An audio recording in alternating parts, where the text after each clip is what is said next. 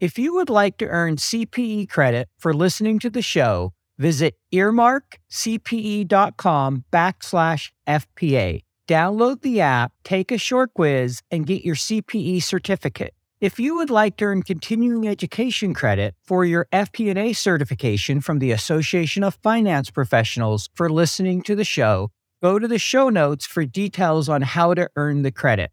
Finally, if you enjoy listening to FP&A Today, please go to your podcast platform of choice, click the subscribe button, and leave a rating and review of the show. And now, on to the show.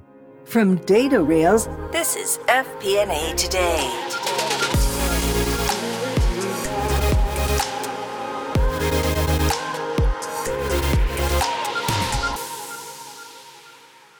Hello, everyone. Welcome to FP&A Today. I am your host, Paul Barnhurst, aka the FP&A guy.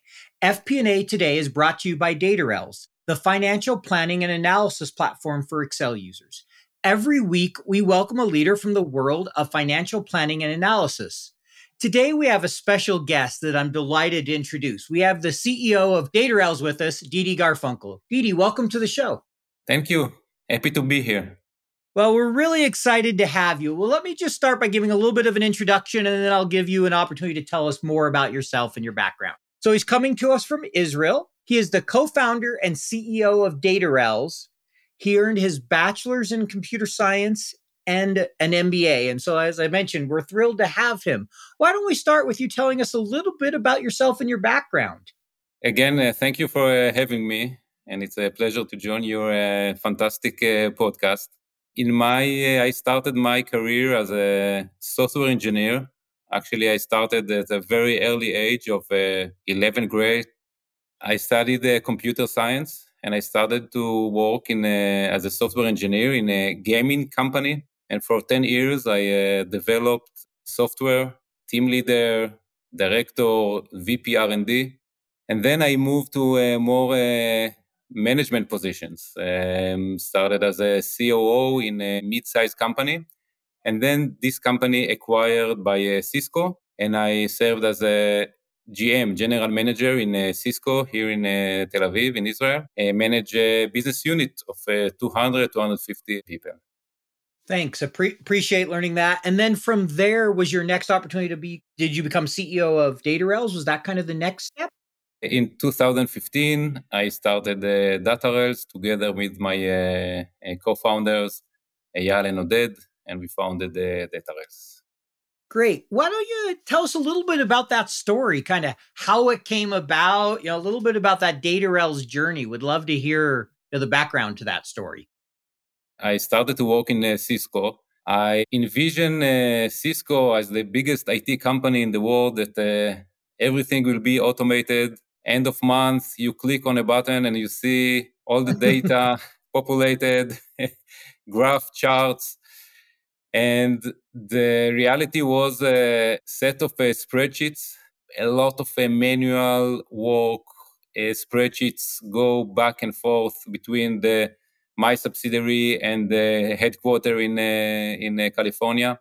And at some point, I thought about a different maybe concept or a different angle to try and solve what we call the Excel hell problem. And instead of the traditional or typical angle to solve this problem by replacing Excel-based processes with vertical SaaS solutions, I came with the concept to try and let the organization keep using spreadsheets and keep using Excel, but try to transform the Excel from being a personal tool into an enterprise application. And my idea was to connect the organizational spreadsheets into one centralized database. And to develop the capability, the algorithm to take the Excel data and transform it from a semi-structured data into a structured data in a structured database. And that was the idea. And we started DataRails with a very, very wide vision without even a specific use case or specific vertical. But let's offer a platform to connect all the organizational spreadsheets into one centralized database. Got it. That makes a lot of sense. And I've heard a little bit of this story before, and I think it's great. So how did you come to the conclusion that finance was the right vertical for this tool? How did it go from being kind of a general purpose, we're here to make, Excel an enterprise application, as you mentioned, to this is really an enterprise application for FP&A? How did that come about? So it was a long journey, 3-4 years of looking for a product market fit from a very wide solution offering, from selling to large banks, financial institutions, insurance companies, all these giants that use spreadsheets all over, and try to find use case that can be repetitive, that can be scalable. We tried different approaches, and today it looks like that it makes a lot of sense, but it took us like a year or two to identify and to convince that the way finance people look at Excel is totally different from a way other business users look at Excel. Finance people love Excel. They see it as an essential tool, kind of from operational system. You can say a canvas. You can say even kind of a skill that every finance people needs to have in order to succeed. So the finance department was the first focus or the first pivot from the organizational tool to a financial tool. And once we identified the finance department, the FP&A use cases are the classic consolidation challenge, because every FP&A process starts from collecting data from multiple sources in different structure, different shapes, different systems. And here, our capability to transform semi-structured data into structured data came up with a very, very strong competitive edge, very strong capability that enables us to take manual processes and automate them in a very, very short time. So the FP&A was the additional focus that we performed, and the last pivot that we've done in the beginning of 2020. And since then, we are succeeding and growing in a very, very high pace, becoming one of the leaders in this market. Thank you for sharing that. And I'm not surprised to hear you say finance views Excel different than the other parts of the business, right? As the saying goes, you'll have to pry it out of our cold, dead hands, as some people say. Excel seems to be the definite tool of choice for the average finance professional. As you mentioned, there's a lot of those challenges because it's not great at consolidating data. It's not great at serving as an enterprise tool, collaboration, many of the things that finance needs to do. But at the same time, it's great for modeling, and it meets a lot of needs for that analysis. So bringing something that marries that and brings that together is really important. And I think, it's an interesting journey. You mentioned the 5 years of finding product market fit, kind of starting in 2015, 2020, really getting turned to FP&A. And it sounds like today you're seeing a lot of growth and you've seen a lot of adoption in the marketplace. How is kind of DataRails being received, and how's the kind of that growth journey going at this point?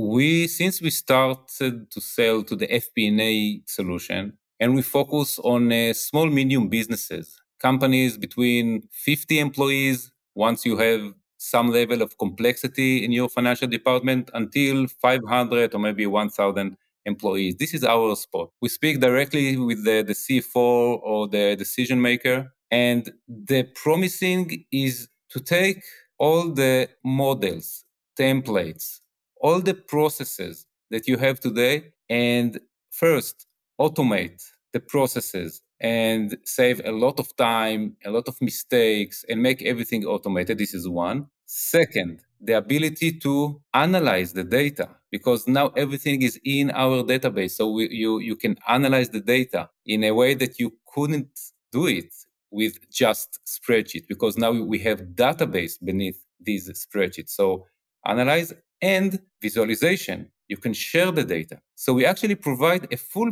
product offering with automation, analysis, and visualization, that everything is built around your existing models and existing processes. This promising is very appealing. So we are able to sell the product and to grow in a very, very impressive way, regardless of the situation in, the COVID and not COVID, the economy.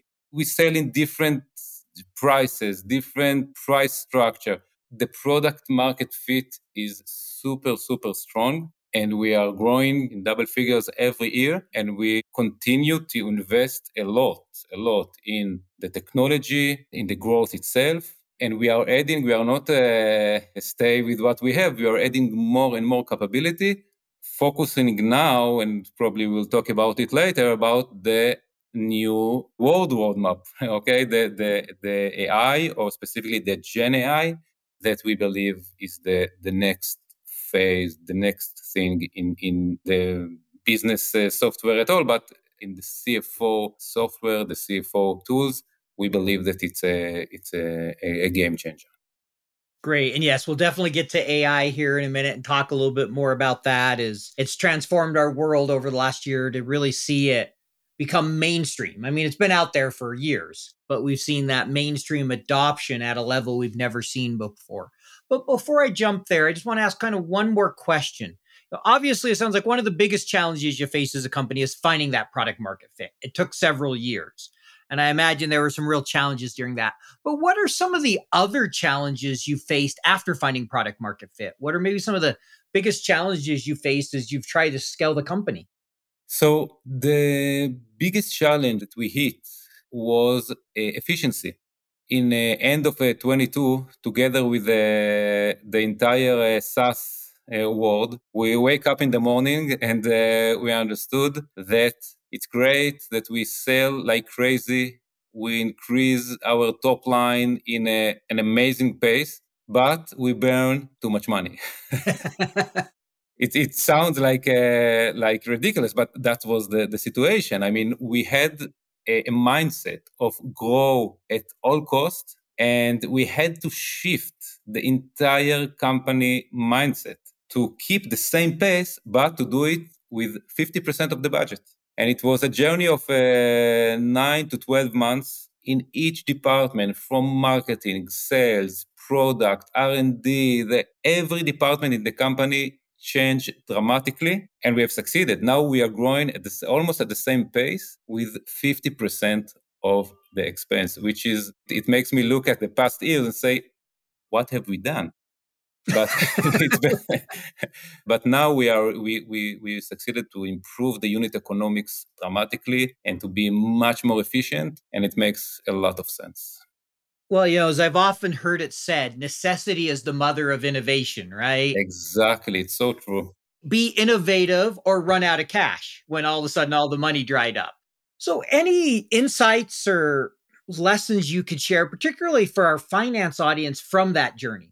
How can they support companies that are going through that? Because that's not going away. I think we've kind of shifted mindsets now, and we'll continue to see that in the future, of the importance of balancing cost with growth, versus that mentality we had when money was free of, grow at any cost, right? So any advice you'd offer to our finance audience of how they can support the business if they're going through that transition, that journey? I think that the advice that I'm going to share is relevant especially for tech founders that leading SaaS companies. That I think we tend to follow benchmarks and KPIs, to think of the world from the investors or the potential investors' point of view. It brings you to the wrong path. Because if you start to think about your business as a business, forget about benchmarks, just look at the business, the unit economics. Does it make sense? Can you take what you have today, put it in a spreadsheet and see how it goes to the 100 million ARR, 1 billion ARR? It makes sense to you, so it makes sense, regardless of benchmark. I think this is the shift in the mindset that we did and helps us to make the right decisions and fix piece by piece, part by part, with this mindset. And then the entire organization shifted to the right direction. Got it. Appreciate that. So if I heard that right, it sounds like sometimes just stepping back, ignoring the benchmarks and all things, looking at the unit economics, looking at the business and say, is this scalable at these numbers and how do we do that? And focusing on the true business measures, not the investors, not the benchmark, not the metrics, but kind of true to who you are and how you would scale it. Is that what I'm hearing? Exactly. Great. I think that makes a lot of sense. So thank you for sharing that. So now I want to get into a subject that I'm sure everybody, is excited to hear about. AI, right? We've all seen it over the last year. So can you share your thoughts on how you see AI impacting the Office of Finance, the Office of the CFO? I look at the AI, or we mix AI and Gen AI, but let's call it AI. I look at it as two different approaches or two different directions. It's like the hands and the brain. You can use AI to extend your hands, okay? To have more employees, or by automating processes, by making things faster, by reducing headcount, shortening time to deliver, which is amazing, right? We use it a lot internally in DataRails. It's amazing, but it's not a life changer. If your business is good and you have a good business plan, so the gap between 10 employees in the financial department to 2 employees or 5 employees, this is not what will save your business or make it successful. Other part is to look at AI as an extension to your brain. And here, I think this is a life changer. To let the CFO or the FP&A manager to have a tool that can be like an extension to the FP&A brain. And the extension can be by take the same, let's say, analysis, the approach that you try to analyze your business, but let the AI to run it in a scale with all your historical data, with all your the dimension in your organization, with all the sometimes the data can be internal data in the company, but can be external data. For example, in the tools that we developed in DataRails, the AI look at, for example, your customer base. Okay, let's say that it's very common that you see 20% of your customers responsible for 80% of your revenue. Let's say that from these 20% of your customers, something interesting happened for this company. You see in the news, they had some good news, bad news, something happened from currency, from, a disease in China, whatever. And you as the CFO, the FP&A manager, you cannot hold and process all this data. You can use this data. You can direct the machine, but you cannot run all this endless information. And AI can take and can be this multiplier that can take a good CFO and make him the amazing CFO with this capability. And I think this is a life changer. This is a game changer that can change the industry, can change the way CFO works. And this is the direction and the path that we take DataRails products. So let's unpack that a little bit. Can you talk about how you're implementing that vision at DataRails? What are you doing in the way of AI and how are you thinking about incorporating it in your product? So, as I said, we do not use AI for the productivity part in the product. We let the product run the automation, the consolidation, generating the reports, everything. DataRails know how to do it before and after the AI. We don't need the AI for that. But once the data is consolidated, the reports are ready. Now, this is the time that the CFO is consuming the results, right? The CFO look at the data and we try to improvise the conversation between the CFO and the FP&A manager by the end of the month. The FP&A manager get into the room of the CFO and the CFO, okay, tell me, what happened this month? Anything interesting? Should we change anything? Something relevant that I need to know that happened in the finance department, maybe in the operational side of the organization, maybe something that happens in the business world that I should be aware of, right? These are the type of the question that the CFO asks the FP&A manager and the FP&A manager should provide. And this is exactly what we build. We're already providing very interesting capability, but we invest a lot of manpower and brain power in this direction to make it the perfect, we call it the virtual FP&A assistant that can answer exactly these questions. Thank you for sharing that. And I think virtual assistant is a good term for it. I've heard some people refer to some of those type of things as almost like an intern or a junior analyst. You still sometimes have to validate things, but it gets a lot of the work done for you. It gives you good insights and gets you started on that journey and really can make things a lot easier. And so I appreciate you sharing that.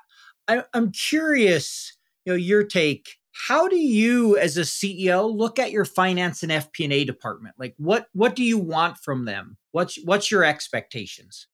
So first, we use DataRails in DataRails. So the FP&A, I experienced the same experience that like each one of our thousands of customers that use the system. First, the basic ask from the FP&A department is to have the data accurate, organized, consolidated. I mean, before that, you cannot do anything. Second, I want my ritual information. I want every day to see this, every week to see that, every month to see that. And I want my dashboard. And above that, I want the exceptions. I want to know what's going in the wrong direction, but to know it on time. Once it started, before it's getting something that it's already a problem. I want to know before the problem is arrived. I want to know if something happened behind the scene. I can see that the revenue is going up, but maybe something changed not only in the revenue, the total, but something happened under the hood. Maybe the customer territory, can be maybe the industries. If there is any trend that I'm missing, to make sure that I'm not missing something that at the end of the year, I will look back and see we missed that. The way we develop DataRails, we also use it, of course, in DataRails. So if something happened in DataRails and in the company and the DataRails product couldn't identify or let me know ahead of the human FP&A, so I know that we need to improve more and more parts in the product. So my ideal result is that I get the push from DataRails that I need to pay attention to this or to that. Got it. It's great that you used it internally and it gives you that opportunity to see, how customers use it, right? As you're using it yourself and how to push that. And obviously, as you mentioned, you want to see all your financial reports. The baseline is those table stakes of, hey, getting the historicals right. So then we can predict going forward. You know what it is like. 13 different spreadsheets emailed out to 23 different budget holders, multiple iterations, version control, errors, back and forth updates. You never really feel in control of the consolidation and collection process. Yep, I've been there. Stop, breathe. DataRails is the financial planning and analysis platform for Excel users. DataRails takes data from all your company's disparate sources. No organization is too complex, consolidating everything into one place, secured in the cloud. Now all your data finally talking to each other. Everything is automated back into your report in Excel.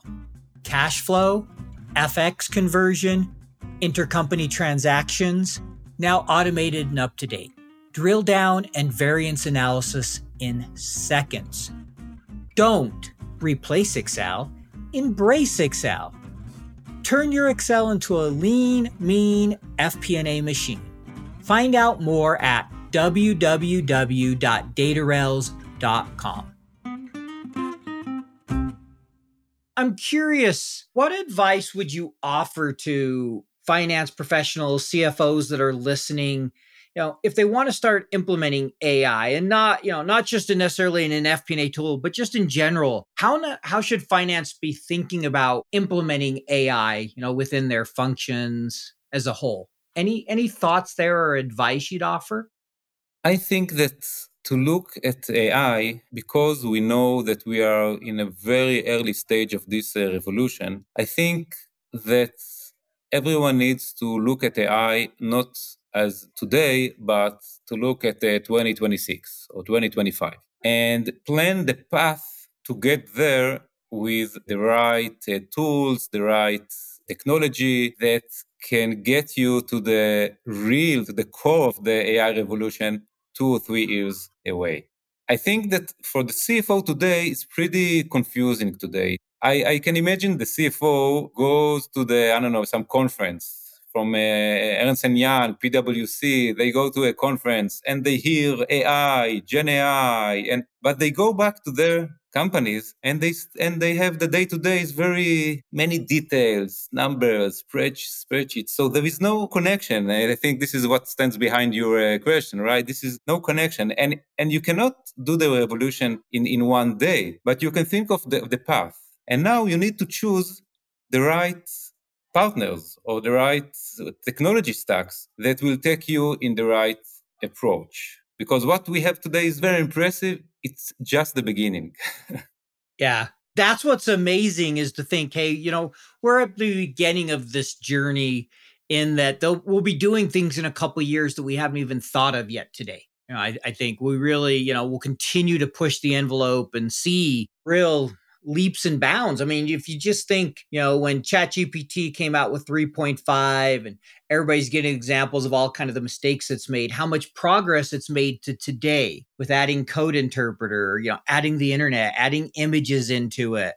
You can take photos and being more accurate. And that's only going to increase with more time, more data, more focus, more, investment. So I agree with you at the beginning of the journey. And I think every CFO needs to chart out their path. They need to think about what makes sense. What's that journey look like? How do I benefit my team with the resources I have? So appreciate that. So this next section we like to call this the get to know you section. It's just a couple questions to help us get to know you a little bit better and kind of have a little fun. So the first one here is, what is something interesting or unique about you that not many people know?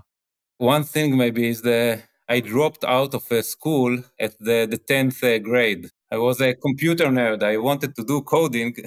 So I left school and I continue by myself. So maybe this can be an interesting point to all the kids that having troubles and can't find themselves in schools and in all the discipline. And school is just a phase. Doesn't say anything about you, about yourself, about what you're going to do when you finish school.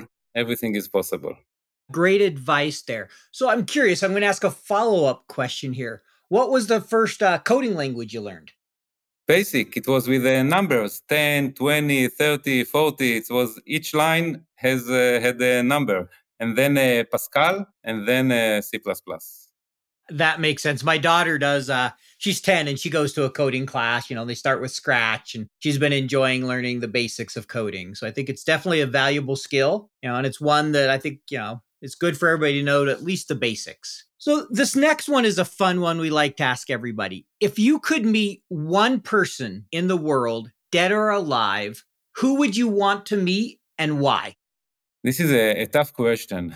One for sure is this guy, Michael Jordan. I don't know if you can see the picture. I can. We talked about that one earlier. Why Michael Jordan? I think that he was an exceptional in the way he competed. The way he competed, it was exceptional. He saw nothing else but winning. And I'm not saying this is the way to perform and this is the way, but it's something to... I don't know if to admire, but it's something to see how far can you get with the right mindset. So this is Michael Jordan.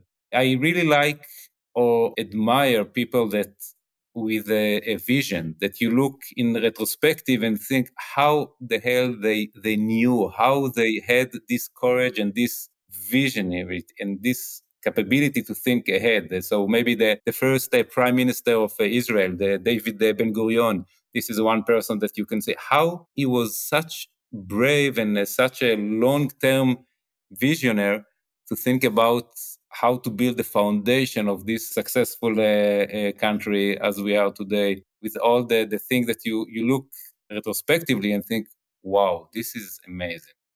There are definitely people like that. Like you said, first prime minister of Israel, Michael Jordan, obviously going 6-0, winning 6 titles, never losing in the finals, winning the MVP every time. I mean, those are amazing accomplishments, amazing athlete. And I wish it would have been 4-2 being a Jazz fan, but I do have to appreciate his greatness. So, I won't hold it against you that you like Michael Jordan. I think he's the greatest NBA player of all time and an amazing winner. He was truly amazing to watch. So I will totally agree with you there. So this next one, this is a fun one because we talk about generative AI. We like to ask people, what's the last thing they either Googled, looked up on YouTube, or used generative AI? What's the last thing you asked it? And in particular, if it's related to finance, that'd be great. But if not, you can give us a different area. But the last thing you either Googled, looked up on YouTube, or used generative AI to answer. So I took all the questions that you gave me ahead and I put it in ChatGPT and asked, what will be the perfect answer for these questions? I'm joking. I had a guest do that. It was pretty funny because we had a discussion about budget and he asked ChatGPT to write all the things you consider in a budget. And he sent it to me and the answer was actually pretty good. So kind of speaking of that, we laughed about it. ChatGPT is amazing. And for people like me that English is the second language, I required, to sometimes to send emails and convey messages that should be sometimes deep and complicated. So I use, instead of translating text, I use ChatGPT to translate and improve, which is amazing. I use it 10 times a day, at least. Yeah, I use it quite a bit to summarize transcripts. Like, our conversation here, it's like I can go listen to it again for 40 minutes in 2 months when I need to post about it, or I can ask ChatGPT to summarize it, help refresh my memory, look at a few things and edit the post versus having to start from scratch every time. So it saves so much time. It's great at those type of things. By the way, the ChatGPT is amazing with text. Amazing. And the challenge is to take these capabilities and transform it to numbers, which is a different story. And this is part of the reason I think that you don't see many companies like DataRails that were able to productize ChatGPT, OpenAI capabilities in the product is because the challenge to take large language models and use it in finance, in numbers, when you need to be accurate, deterministic. This is something that it's a very, very challenging. Yes, I know dealing with numbers and ChatGPT is a real challenge versus processing text. I know that's been one of the... I've asked it enough finance questions that I know that. That's where, if I have a finance thing, if it's using code interpreter, I trust it a lot more than it's just returning an answer from the, the language model. I agree with you 100% there. So this last one, this is a favorite question of ours. We've done this since episode 1. I think it's the only question we've asked in pretty much every episode. Favorite Excel function or favorite thing about Excel? Pivot, 100%. I pivot everything. I pivot everything. And my hobby is to teach people to use pivot, but not tech people. To show it to, like the people outside of the tech, how to use pivot and to see the surprise and the amazing in their face. I think this is amazing to bring this strong analysis capability to everyone. This is something that Microsoft did so well. Yeah, the pivot table. I can't even begin to think how many hours I've spent using a pivot table. And I still remember the first time I was trying to figure it out, I was sticking like text stuff in the values. I had no idea how to use it. And I'm like, what's the benefit of this? But then once I actually figured out how to use it, it's like, oh, wow, this is really cool. And today I'm like super excited. About a month ago, Microsoft announced it's in beta. They haven't released it, but they've now created a pivot by function and a group by function. So you can create that same, with dynamic arrays, you can basically create dynamic pivot tables. You don't even have to run it through a pivot table if you don't want, right? And there's some benefits of why you do both, but it's just exciting to see, more and more ways to analyze your data within Excel. I'm excited for the continued development that comes. And yeah, I'm a huge user of pivot tables, so I can appreciate that answer. Last question here before we let you go. If someone wants to get a hold of you or maybe learn more about you, what's the best way for them to do that? Come and play basketball with me. Give me a plane ticket. I'll be on my way. I used to play a lot. My kids playing. I think it's a game that brings many, many skills together. You know, the way to work in a team, individuals, work under pressure, came back from failures. So I think it's you can see the entire life cycle or the entire life in a basketball game. Yeah, there's a lot of truth to that. So we'll put in the show notes. If you want to meet him, ask him where to join the basketball game, the pickup game. So, really appreciate you carving out some time for us today and getting the opportunity to chat with you and just learn a little bit more of the backstory. And, we wish DataRails the best of luck as they continue to grow and scale the company. We know this is a market where people have a lot of options and, it's always a challenge to constantly trying to grow and innovate. So we look forward to, continued progress to best serve the FP&A professionals because, we all need as much help as we can, and having an important and the right FP&A tool is important for us. So thanks for being one of those that serves the marketplace. Appreciate it. Thank you for inviting me.